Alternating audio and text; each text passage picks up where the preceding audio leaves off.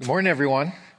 Just before we uh, jump into the word this morning, I'm excited as we're going through the story and we're chronologically going through the Bible. And I'm, I'm hoping that uh, you're reading along and that you're reading through the book, the story, and it's helping you uh, to better understand the Bible and, and God's plan for man and the uh, redemptive qualities that God gives to every single person who comes to Christ Jesus and the transformation that happens. And we're kind of plugging all the, the pieces of the stories of the Bible to the overarching story of God's redemption for man. And so we're, we're going to start kind of a, a new phase of, of entering into uh, the part of Israel's history that's very interesting to me. And this is the kings, where God raised up kings to, uh, to lead Israel. We know that one of the greatest kings to lead Israel was King David. We're going to talk about that uh, next week. But before we jump into the word, I, want to I wanna pray this morning, and I want to pray for our country this morning, specifically for our veterans and those that are serving. We know that Veterans Day is on Tuesday. So would you stand with me and let's just pray for our country and pray for our veterans and those that are, are serving. We, we live in a great country, don't we? That, that we can, that, that we're free uh, to worship God this morning. And, and that I'm very grateful for, that we can sit underneath the word without that, that persecution. So we want to pray for um, our leadership. We just had a huge election last week, and we need to pray for our country and for our leaders. And specifically, I want to pray for our veterans and for those that are serving, men and women that are serving in our armed forces. So, Lord, we come before you this morning, and God, we stand before you uh, in support of our country. We stand here this morning praying for our leaders, that you would give them wisdom, that you would turn the hearts of man back to you. Lord, we intercede for our country. And specifically, Lord, we pray for our veterans. We thank you for those that have served our country diligently, Lord, that have laid their lives down for our country, those men and women. Lord, we pray for those that are serving right now in our military, God. We pray uh, protection over them. And Lord, we just pray your blessings upon them now. And so, Lord, we give you our country. Lord, we ultimately know that, that you're leading us, that you're sovereign. But, Lord, we, we need to turn our hearts back to you.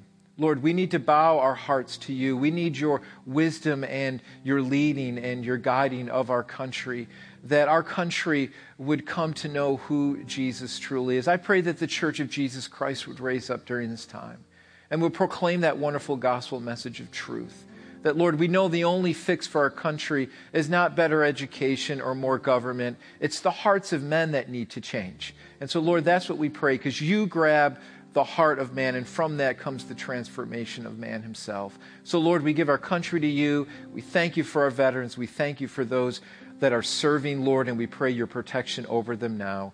And we just ask these things in no other name, but in the name of Jesus Christ, our Lord and Savior and King. And all God's people said. Now, right before you're seated, if, if I just want to recognize our veterans, if, um, if I'm going to have everybody, everybody be seated except for those that have served our country, or maybe you have a son or a daughter that served in the country, I want you to remain standing and let's just give them just a round of applause and thank them for serving our country. Amen. Thank you. Thank you. Amen. You may be seated. God bless you. God bless you. All right, we are in a, we are kind of just meandering our way through the Old Testament right now, and uh, where we are today is we are entering into just a new season of Israel's history, where God will raise up kings to lead Israel. And, and what we've discovered over the last couple weeks is that there was no real ruler in Israel after the leadership of Moses and Joshua, Israel kind of fell into a spiritual apathy. Um, and what we discovered last week is through the book of Judges, what God would do is He would raise up a, a, a, judge or a deliverer to rescue Israel for a time being from their enemies. And it was very reciprocal. It was a revolving door. What would happen is um, an enemy would come, they would subdue Israel and harass them, and then the people of God would cry out to God, and then God would have sympathy upon them, and He would raise up a leader to deliver them for, for just a time. And once that deliverer would stop or, or he would die, then Israel would go right back to their same ways. And it was just kind of this pattern of apathy. No one was really making a, a stand for God. And what's interesting, what we're going to see in the story today is that God raises up a prophet to speak to Israel, to speak to their apathy, to try to turn their hearts um, back to God and begins to speak the word of God. And his, his mother dedicated him to the Lord that God would use him mightily, and that's exactly what the Lord did. And so that, that's, the, the, that's where we are in the story. And so what we're going to do is we are, uh, um, we're going to jump into the part of Israel's history where God begins to raise up these kings to lead Israel, but it starts with the prophet Samuel. But what's interesting is if you read the very last verse of the book of Judges, before we jump into 1 Samuel, it says this in Judges 21 25. It says, In those days, there was no king in Israel. Everyone did what was right in his own eyes. How many know that spells, uh, that's a recipe for disaster? Uh, and, and it says they did everything that was right which they thought was right in their own eyes. And that was the mess that they were in because they weren't listening to the Lord. How many of you uh, that, that have kids, especially those of you with young kids, what if you said to your kids, okay, kids, um, do whatever you think is right in your own eyes? How many know that's not going to turn out well? How many of you, you had these moments with your children where you said to them, what were you thinking? How many, we've said it about a million times to our kids. What were you thinking? Like the time they jumped up on the roof with the bed sheet, thinking that it was going to be a parachute for them, right? What were you thinking? Or when I was a kid, we did not have bike helmets. I know that explains a lot in my life right now, okay? You, you realize that. We didn't have bike helmets, and, and we would make these jumps in, in the street with our, with our Schwinn bicycles, all right? These weren't mountain bikes. These weren't meant to go over. You hit that, there's no shocks on it. When you went off that jump and you hit the pavement, you felt every bit of the pavement as you wiped out and almost killed yourself in the 18 concussions I had as a kid not wearing a bike helmet. Um, th- these were things that we thought were right. Like as a, as a child, I thought it was a good idea with my friend. We're walking home and he had his bike and he says, Hey, Barton, jump on the front of the handlebars and I will take you home. That's a good idea, right? With no bike helmet. So I did, and sure enough, we hit a curb and I went flying for, and it was just, it was, it was the only cool thing about that when we hit the curb and I went flying and I wiped out. Like the prettiest girl in school was walking there too, and she stopped and she took care of us. So I really milked it. Oh man, I think I broke my leg. I think I need help getting home. Could you help get home? Um, so, you know, as kids or even as adults, sometimes when we do things that are right in our own eyes, many times it ends up as a train wreck. So between the book of Judges and First Samuel, which we'll jump into, not much has changed. The nation at this time is a far cry from which it was when it was under the leadership of Moses and Joshua. So Israel is now under the thumb of nations around them, and they're looking for the answer. And they thought the answer was, let's be like the countries around us, for they have a king. The, the king helps deliver them. The, the king leads them into battle. So if we could just have a king, this will fix everything. The problem wasn't that they needed a king. The problem was they needed to come back to God. And we all make the same mistakes. We try to fix our spiritual problems with worldly solutions. It's no different from the world we live in today. And many times in our own personal lives, uh, there's a spiritual issue in our lives, and we don't turn to God, we don't turn to prayer, we don't ask Him for His wisdom, and we look for worldly solutions that just puts a temporary patch on a problem that only God can solve.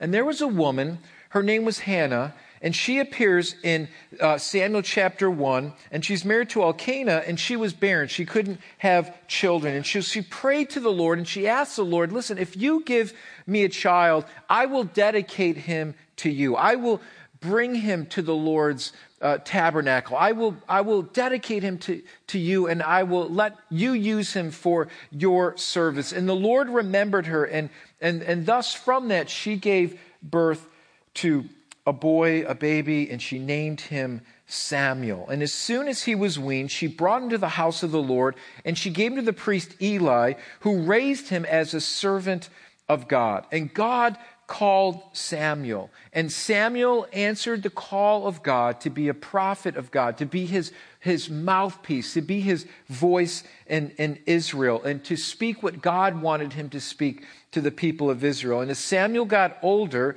he wanted to have his sons lead Israel, but they did not walk with the Lord. So, what happened in this part of Israel's history is that the elders of Israel got together and they told Samuel, Listen, give us a king like all the other nations. And as Samuel speaks to them with wisdom, he says, I don't think you know what you're getting yourself into here.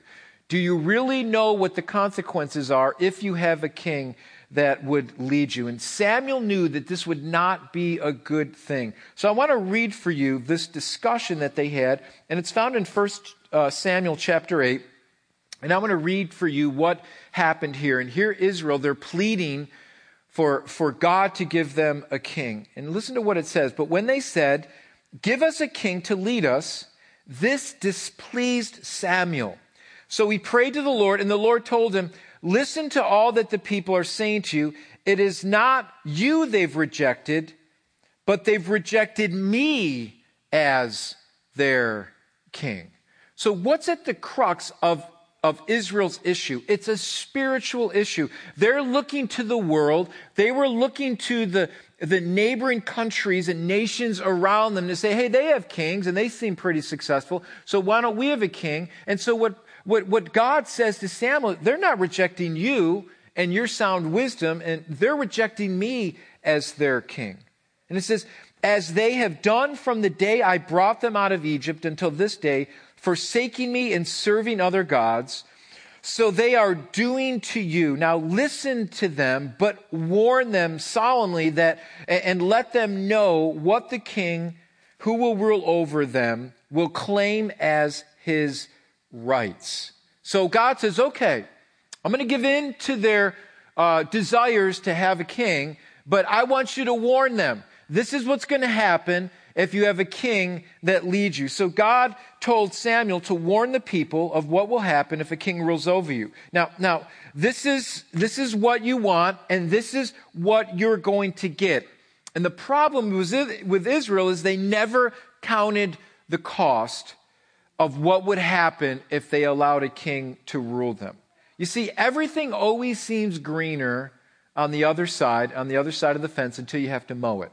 Right? Everything always seems greener. And for Israel, they thought, well, this is going to be better for us. This is going to be green, greener pastures for us. So Samuel warned them and told them, this is what a king is going to do for you, right? He, he just, the, the scriptures tell us plainly what's going to happen to them. And so he says to them, listen, He's going to take the best of your fields. He will take your sons to war. He will take your money. He will put you to work for him. And then you will cry out to the Lord and he is not going to hear you. Do you still want a king? And what was their answer? Yeah, we still want one. And so uh, here's all the negative things that are going to happen. And this is exactly what happened. You think this would deter their hearts, but it didn't. Why? Because their hearts were hardened. And sometimes God just gives people over to the desires of their hearts to see exactly what it gets them. How many of you got something that you wished for that you wished you never got it? Did that make any sense at all? Right? You prayed for something. How many of you are glad that God didn't answer some of your prayers? Right? We said this prayer and we're like, oh my goodness, I am so glad that that prayer was never answered right? And, and, and God says, okay, I'm going to give in to the desires of your heart, but you're going to see what happens. And so Israel didn't see the big picture of what God was doing. He wanted to lead them and he wanted to take care of them, but they just wanted to be like everybody else around them. They wanted the quick fix.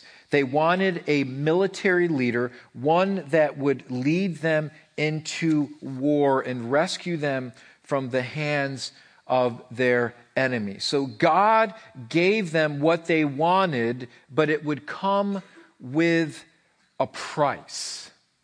How many know there's always a price tag. There's always the small print, like those commercials at the end. They go,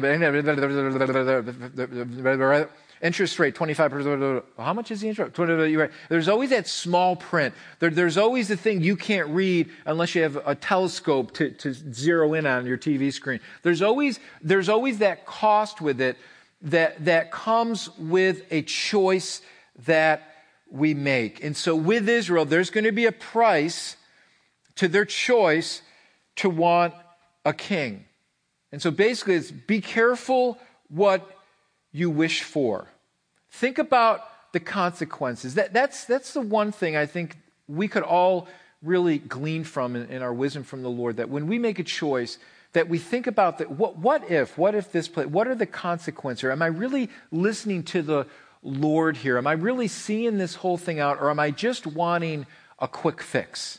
Am i just wanting something to, to temporarily satisfy me where i'm not really understanding or listening to what the lord really wants for my life so be careful what you wish for see israel looked around and they thought this was the best idea not realizing that God worked through the meek and the humble.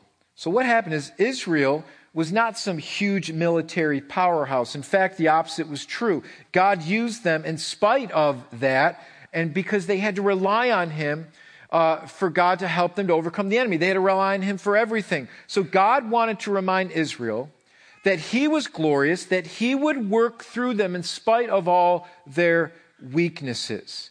So what happens is they, they look for this uh, king that's going to rule over them. So the thing that they look for automatically, their first inkling was to look for the biggest, tallest, baddest dude in Israel. And so what happens is they're looking for one. And so Samuel looks around and um, they look at this man named Saul as the next leader. And the thing about Saul was this he was tall. In fact, the Bible says he was like a head taller than everybody else in Israel. So here you got this tall guy. He was handsome and he was a good military leader and, and they were victorious over their enemies with him. So they thought, okay, this must be the guy because he's good looking. He's, he's tall. He's a good military leader. He's a good fighter. This is the guy that we want to lead us. It, it's, it's, it's like when you were in junior high or in elementary school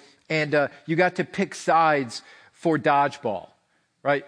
I don't even think they played, I think they outlawed dodgeball in schools today, which is really a shame. But um, you would pick sides. So if you were the captain, the first person you're looking for is the tallest, the biggest kid, the most athletic kid, because you want that kid on your side because uh, you want to win the, the dodgeball game. And so Saul was like the kid in gym class that everybody picked first. You know, when he was young, yeah, we want Saul on our side. He's the tallest, He's the baddest. He's the best. We want Saul on our side. So basically, that's what Israel was looking for. They were just looking at the exterior. They were just looking at, at the physical side of Saul. But what they missed was, was the heart of Saul. What was the heart of Saul? What was his integrity? Isn't that interesting? Even within our country and our past in our country, we, would, we, we, we tend to overlook the integrity of the heart of a leader just as long as the economy is well and the country is being steered in the right direction. Isn't it interesting that we tend to overlook the heart of a person instead of eh, eh, eh, just, just for the lack of just saying, ah, well, as long as, you know, I don't care what they do in their private life, that's what they do. But as long as the, as long as the economy is going well and blah, blah, blah, and I've got a job, and I don't care how they're, they're, they lead their personal lives. Isn't that interesting how we overlook the heart and the integrity of a leader? Wouldn't you think that would be the first thing we would look at? That we would look at the integrity?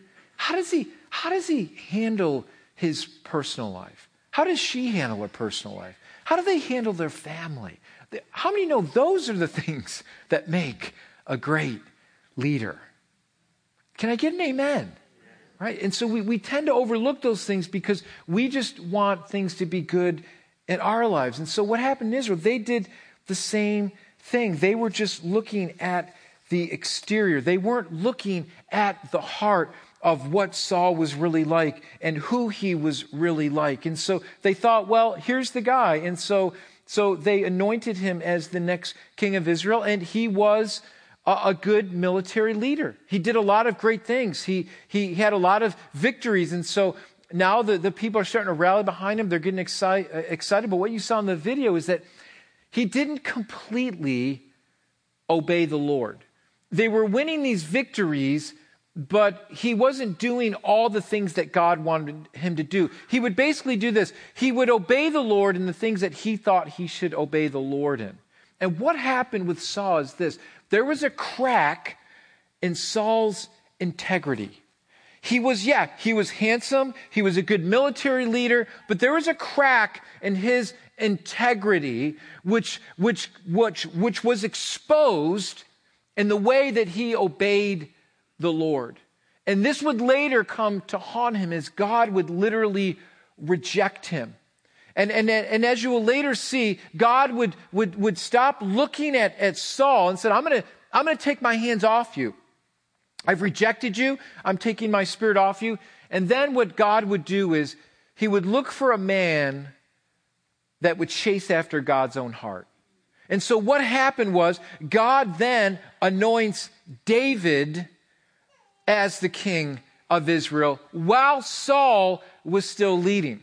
And if you read through the story and you read through the Bible, you see how Saul's heart turned very jealous towards David to the point where Saul pursued him and wanted him dead.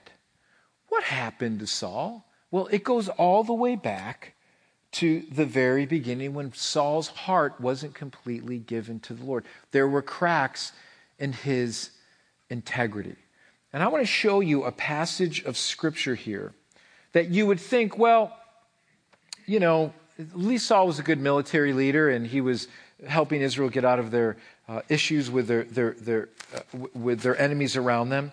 But the problem with Saul is that he didn't obey the Lord and all the things that God commanded him to do. God wanted a leader that would listen to him, ultimately.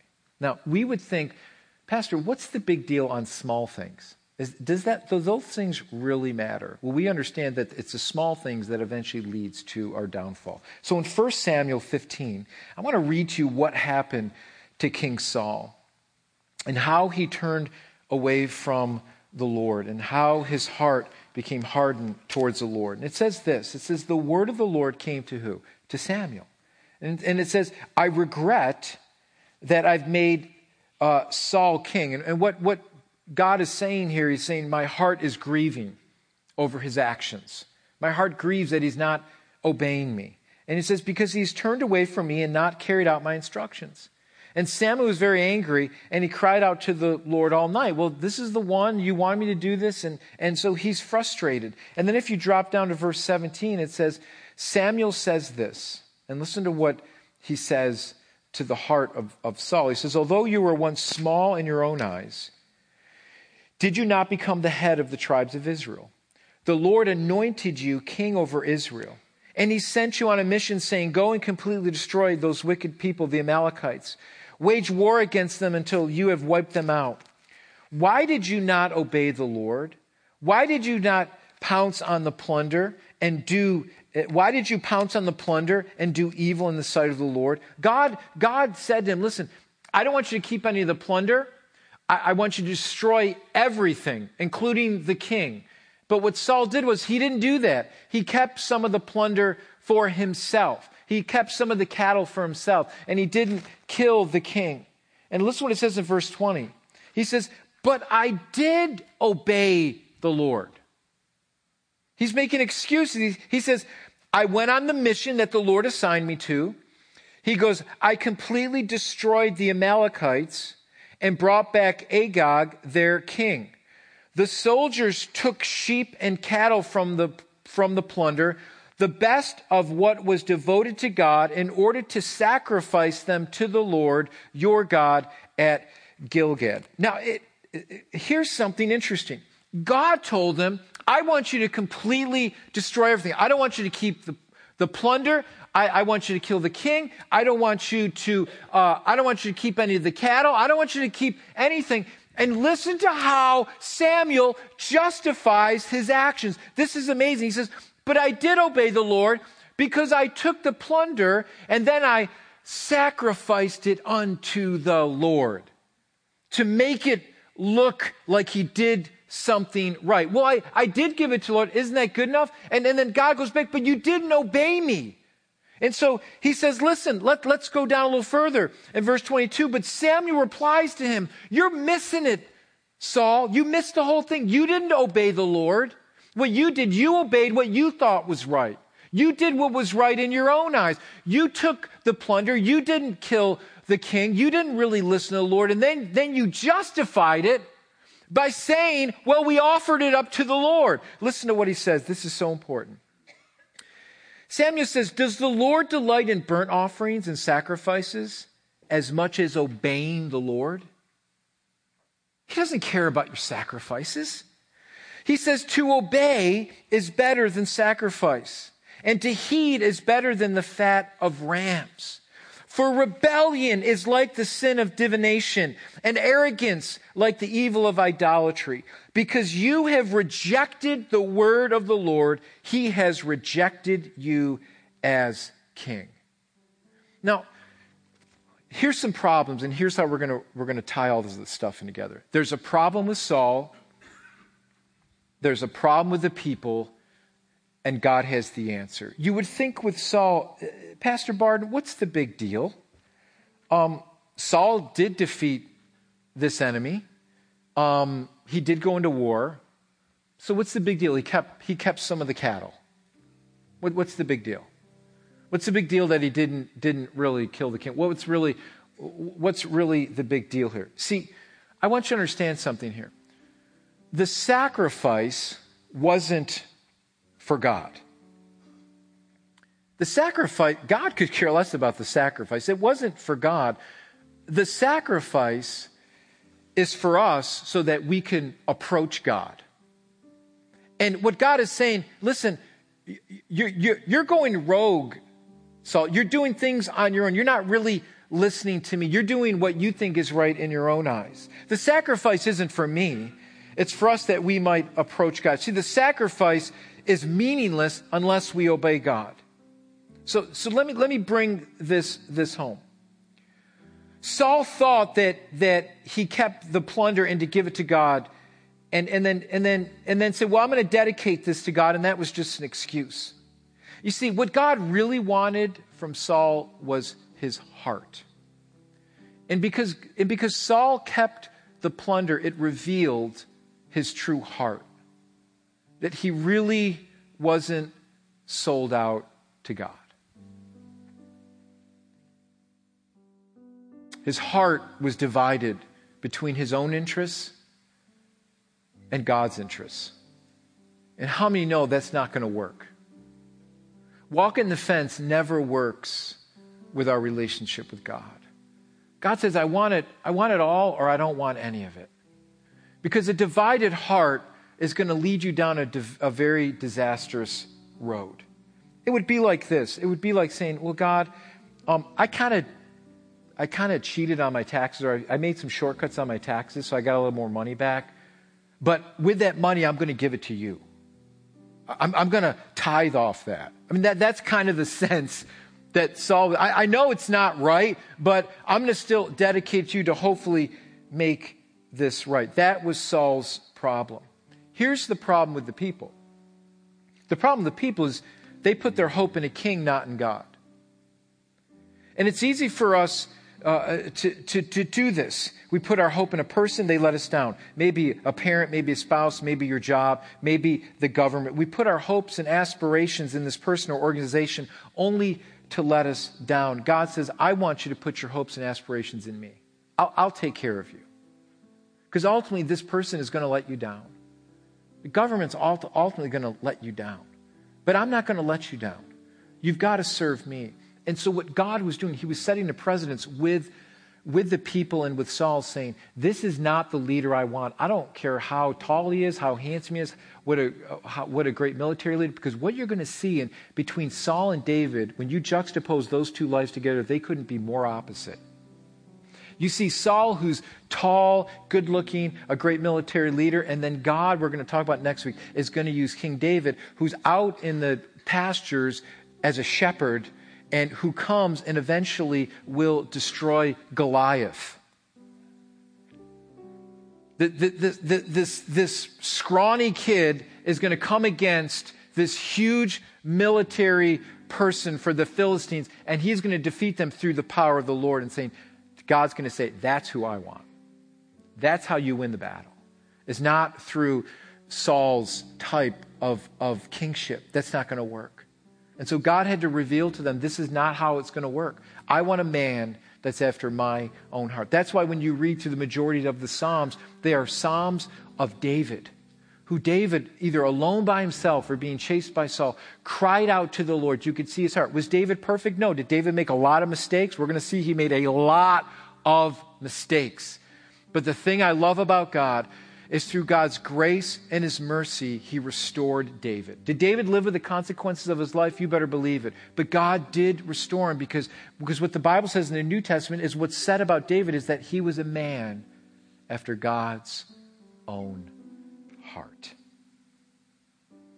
Here's what I want you to see today is that ultimately we have a perfect king. Ultimately, we have a king who any of these other kings don't even match up to. Ultimately, we have a king in Jesus who came to fulfill what these kings couldn't fulfill. Jesus came to completely obey and fulfill what the Father wanted. I love what John 15:10 says. It says, "If you obey my commands, Jesus speaking, and you remain in my love, just as I have obeyed the Father's commands and remained in him and his love."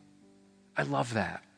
See, three times we see in the New Testament the word King of Kings referred to Jesus, that he's the perfect king. And the reason why he's the perfect king is because Jesus came to serve, Jesus came to obey. Jesus came to fulfill the Father's heart for the mission that he had for him on earth. And I think one of the best descriptions that we have of Jesus as king and as rulers is found in Philippians chapter 2, verses 5 through 11. Let me read to you what a, a king we have in King Jesus.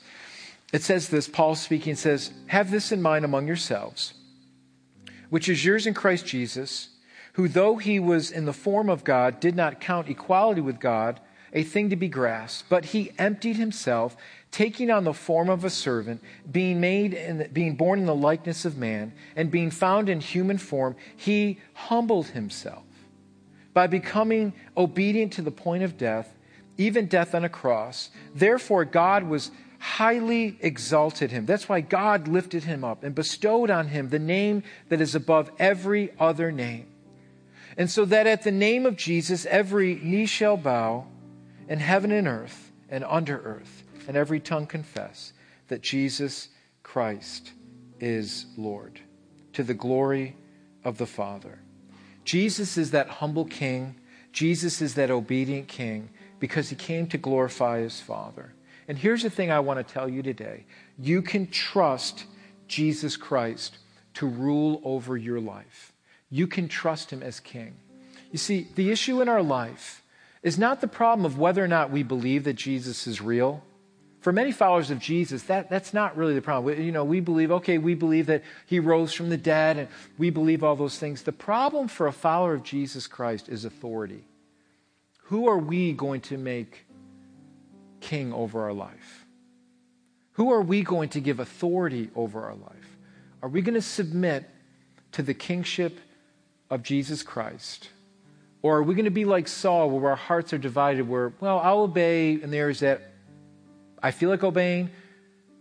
And then when I feel like I need to make my own choice, Lord, I'm going to do that. You see, as a follower of Jesus Christ, we don't have a choice on whether or not we should forgive someone. Amen? We don't have a choice. Because Jesus Christ said, if you're unwilling to forgive someone else, how can I forgive you of your sins and how far you've fallen away from me? See, we don't have a choice in those things. And as hard as they are, and as hard as some choices are, that's when the rubber meets the road as a follower of Jesus Christ, where we really say, you know, Jesus, am I really obeying you? Am I really trusting you with my life? Are you really king over my life? Am I, am I going to submit to you in this situation? Am I really going to listen to you to give you my heart and my life? And maybe that's where you are this morning. Maybe there's a, a little battle that's going on in your heart, in your life, about giving God complete authority over your life. And maybe, maybe part of you, there's that controlling part of your life where some of you are control freaks, where you want everything to work out. And when things don't work out your way, it's, it, you get really frustrated. How many are like me, where when your day doesn't go the way you want it to go, it's frustrating?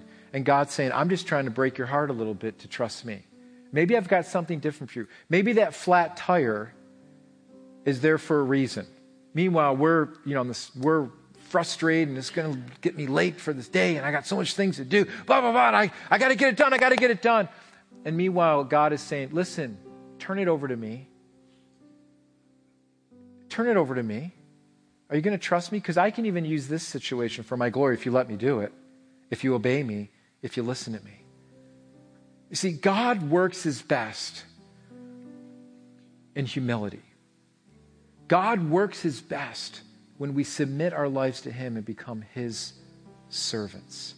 That's where your life will be most blessed and where you will find the most joy. Let's, let's not just be Sunday morning Christians. God forbid we're just Sunday morning Christians. Let's allow God to take our lives and say, God, whatever you have for me on Monday, through Saturday, God, let me submit my life to you and allow you to be that King of Kings and Lord of Lords over my life. So I want to pray for you this morning. And then what we're going to do is we're going to close and we're going to crown Jesus King of Kings and Lord of Lords. And maybe there's something in your life that you're, you haven't completely turned over to God. Maybe it's your own heart. Maybe you're not completely following the Lord. Maybe you're just Christian in name only, but you really haven't surrendered your heart to Jesus Christ. Maybe it's an area of life. Maybe it's your job. Maybe it's your finances. Maybe it's an area of your life where you're like, man, I've just got so much control of this, and, and I, you know, I'm frustrated, and I haven't turned this thing over to Jesus Christ and truly given him authority. Allow God to take those things over in your life and begin to listen to his word. It's amazing. When you begin to read God's word, and you begin to pray and you begin to humble yourself before the Lord and realize you're not as in control as you think you are, first of all, that's a humbling thing, but God works the best through that. And so let's allow God to humble our hearts and just allow Him to, to use us and just, just crown Jesus Lord over our lives. And when you submit to His Lordship, you're going to find a peace that you've been looking for because you're not going to be fighting against yourself any longer. You're going to be submitting to the Lord. That's why Jesus had so much joy. That's why Jesus could face the cross with joy because he knew ultimately he was obeying his Father. When Jesus said, Not my will be done, but your will be done. I know I'm going to have to face suffering, but not my will, Lord. I've come to obey you and listen to you. So, Lord, I pray for every heart here this morning. Lord, I don't know what the lordship issue is in their in their, in, in their hearts. Lord, I don't know what they're struggling with today. But Lord, I pray today, whatever the, whatever the issue is, whatever the struggle is, that Lord, we would lay that at your feet. That we would allow you to be Lord over our lives. Maybe it's a circumstance that we're struggling with. Maybe it's a, a health issue. Maybe it's a financial issue, whatever it is, and we've been struggling. We've been trying to control it. And Lord, I just pray that we would submit that to you and we would allow you to be Lord over it, to be King over it, and listen to you. Humble our hearts, God. And Lord, I pray as we sing this song to you today, that we would take whatever that thing is and we would lay it at your feet. As we sing how you are the King of Kings, how you are Lord of all, we want to crown you that in our, in our lives. So let's, may we make it personal today, Jesus, that we crown you, Lord over our lives today. So we thank you for being that perfect king, Jesus. Thank you for being a humble king that was completely obedient to God the Father, that everything you did, God, you did for our benefit, so that we might be redeemed, that we might be forgiven. We thank you, Jesus, for being obedient, for being that humble servant that we can follow in our lives. Help us to do that this morning as we make you King of Kings and Lord of Lords over our lives. In Jesus' name, in Jesus' name, amen. Amen. Let's stand this morning and let's sing the song unto the Lord. Let's make it personal. God bless you.